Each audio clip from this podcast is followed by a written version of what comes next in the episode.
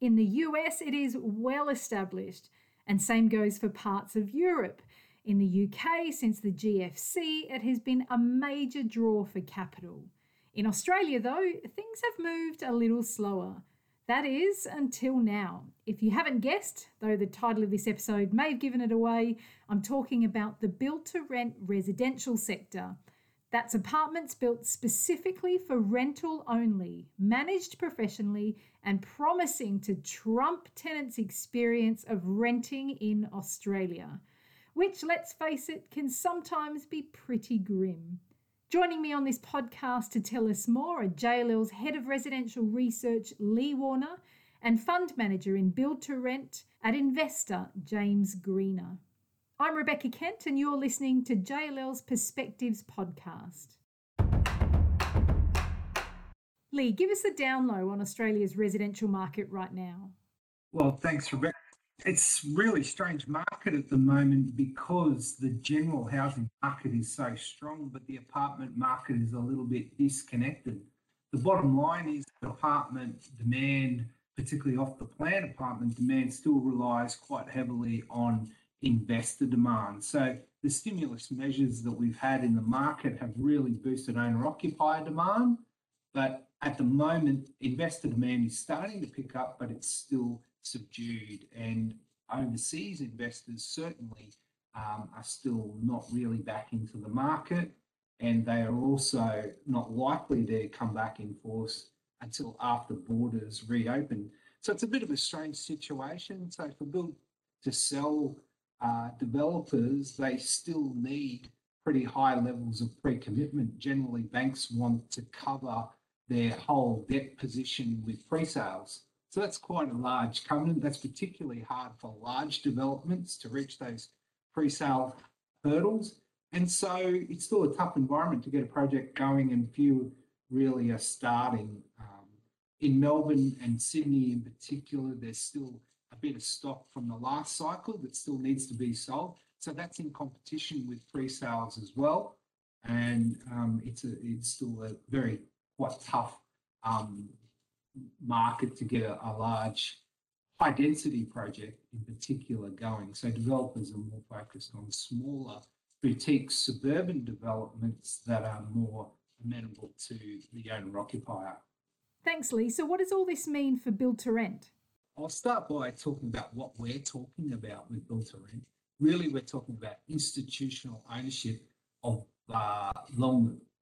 residential for long-term rentals, and we're talking about a large scale of at least 100 apartments. That's a sort of minimum, and we're talking about professionally managed stock, typically with on-site staff. This is a scale business, built to rent, so we're not talking about smaller developments. The current situation, I think these market dynamics that I'm talking about is a real opportunity for build to rent. There's less competition from those build to sell developers, particularly in that high-rise market at the moment. We haven't seen the site values really correct in a big way, but there's definitely less competition, and with commercial development also stalling in many sectors, there's a lot less competition to acquire high-density sites. So this is a real opportunity for build-to-rent operators. There's a couple in the market that are looking actively for opportunities, so with a lot less competition. But the other, I guess, important factor is medium term, what we anticipate is that supply pipeline from the build-to-sell market to stay low over the next few years. And as borders open up, demand will come back quite quickly, and that will lead to a shortage of stock. It will take the build-to-sell market quite a long time to build up supply. So the real opportunity there, we think there'll be some real pressures. Most of the country is actually tight vacancy already, except for Sydney and Melbourne. We've got around 1% or below vacancy across the country. Rents are starting to grow. Things will come back when borders reopen in Sydney and Melbourne quite quickly, and we'll see strong rental pressure. The opportunity for build to rent is really to get at the front of that queue for the next cycle and get into that market early, because you don't have that marketing period that the build to sell developments will have. So they'll be in the market earlier and be able to capitalise on that opportunity, I think. James, I'll bring you in here. At Investa, you've just launched a new build-to-rent management platform in Australia called Indi. This has been in conjunction with the Canadian group Oxford Properties, which already has a significant build-to-rent portfolio in the US, and it's had a huge role in institutionalising the sector in the UK as well. What are international investors seeing in Australia? Yeah, I mean, before COVID, Australia ranked as one of the most desirable real estate investment destinations, certainly in Asia Pac, but also globally. And even pre-COVID, it was seen as the most transparent market in the region. So in a post-COVID world, I think Australia just looks more attractive again as a real estate investment destination than it did before. And that's largely due to how successfully it's managed the pandemic, both from a health and an economic perspective. So you've got investors that are comfortable with Australia's real estate investment track record and history. It's screened well. So you've now got large global investors sitting back and assessing which sectors and what risk profile is the most appropriate for them in Australia. And it's in that analysis that we actually think build to rent in Australia looks very attractive. And I think that's evidenced by the recent activity that's really stepped up, again, with groups like Oxford Properties really leading the charge. And following on a lot of what Leigh said as well, I mean, I think broadly there's four kind of key pillars, if you like, to what underpins the need for build to rent in Australia. So the first that Leigh touched on and I agree with is just the lack of purpose-built rental product. And that is directly linked to the current poor rental experience that the growing number of Australian renters have with the mum and dad landlords. And I can talk to my own personal experience on that as well. Secondly, a significant purchase affordability constraint. So the house price to income ratios are amongst the highest in the world, and house prices have just significantly outpaced rental growth and obviously wage growth, which and that gap is only continuing to get bigger. Thirdly, the changing social and demographic drivers. So there's over a third of Australians renting today, and that number is growing. And really importantly, and talks to our strategy as well, and a key cohort that we are targeting, more than half of millennials are now choosing to rent. And again, that number is growing. And then fourth is Australia's population growth. So forecast amongst the highest globally. So the net overseas migration inflows into the country expected to reach and even outperform pre-COVID levels once the international borders open up.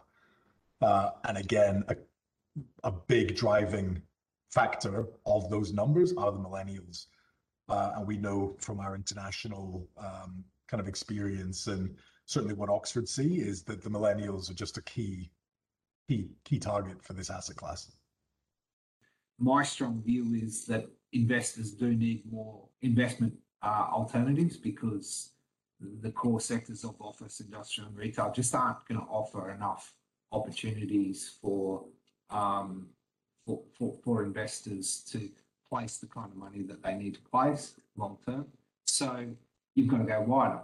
And then when you look at that subset of where you can go wider and you look at all those alternatives, there's some good potential business cases and demand cases, but none of them have the size and scale that build to rent have.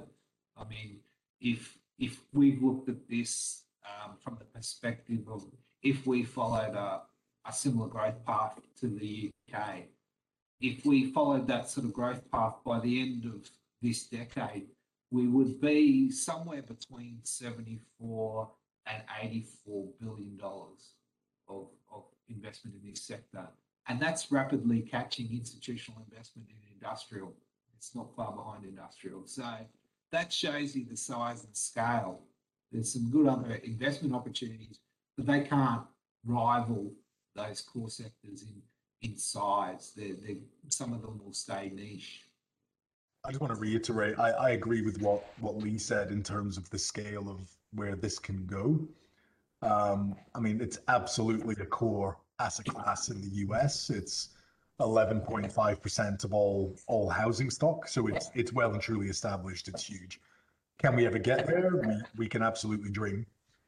In terms of the UK, I think that's a much more relevant story. And I agree with what Leigh said again. I mean, if built to rent stock in the UK right now is around 1.7% of all housing, and that's after, call it, a decade, I think conservatively we could say that we'd achieve a modest 1% of housing stock by 2030, and to Leigh's point, that's a $74 billion sector. That's a pretty attractive story when you start kind of pitching that to, and again, it's no surprise groups like Oxford see that as attractive, and that is why they're monetizing the strategy. James, Indi is targeting millennials. Why is it that they're more interested in renting than buying? Owning property has always been part of the great Australian dream. What we see internationally and what we experience here from the millennial kind of consumer groups that we've spoken to, they're the group that are more willing to travel. They're more willing to choose lifestyle over owning a property where they can afford to. They're at the age where they have the ability to make the most wage growth in their careers, and they are generally career hungry. So for all those reasons, what you see in other kind of gateway cities like London, New York, Washington, and we're certainly putting Sydney, Melbourne into that camp as well, is that when the borders do open back up, these are the people that have seen how well Australia's fared through the pandemic, have seen the potential to further their career in Sydney and Melbourne. They will jump with both feet to get here. And if we can make that landing experience as seamless as possible and give them a much better rental experience, certainly better than what I had when I landed here, I just think that is going to resonate so strongly through that age group. This can be a circular argument, because people will talk about changing attitudes and then they'll talk about affordability, but the two aren't independent. There's a strong relationship. You change your attitudes because of the circumstances in front of you. And I think that's what we've seen. And this is not an Australian, this is not just an Australian trend. This is all around the world. I think we've seen a generation that have said, look, I don't want to do what my parents did and live modestly on the urban fringe and then build my way up. I want to do things differently. As James said, there's a desire to travel, to be career orientated. Well, and what's the sacrifice I have to make? Well, maybe I rent for longer. I may not be giving up on the great Australian dream of owning a house at some stage, but I'm making a sacrifice. I want to rent for a longer period, so I want a good rental experience. I want to be in the area that I want to live in, where that's cool, that has the great cafes, where my friends are.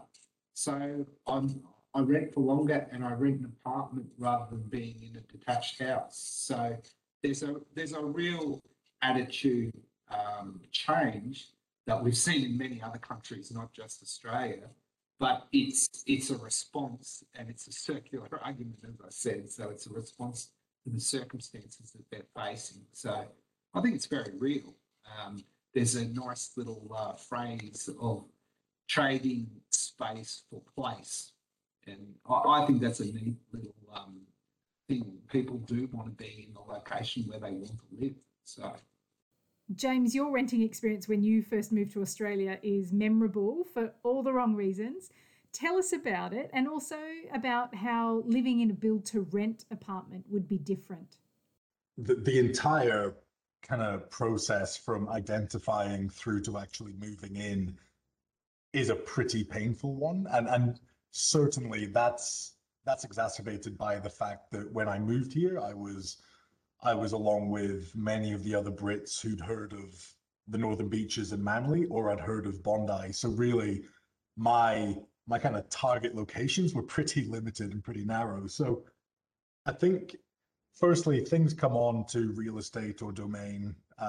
They're on there for all of 2 days before the agents are just inundated with offers over and above asking price. You then have to go through the rigmarole of these 10 or 15 minute viewing windows on a Saturday morning or a Saturday afternoon. So you've got a group of, say, 20, 30 people all looking for the exact same thing in the exact same price point. You might as well organize a minibus to take you from one place to the other, because you bump into each other at every single inspection. So it's demoralizing.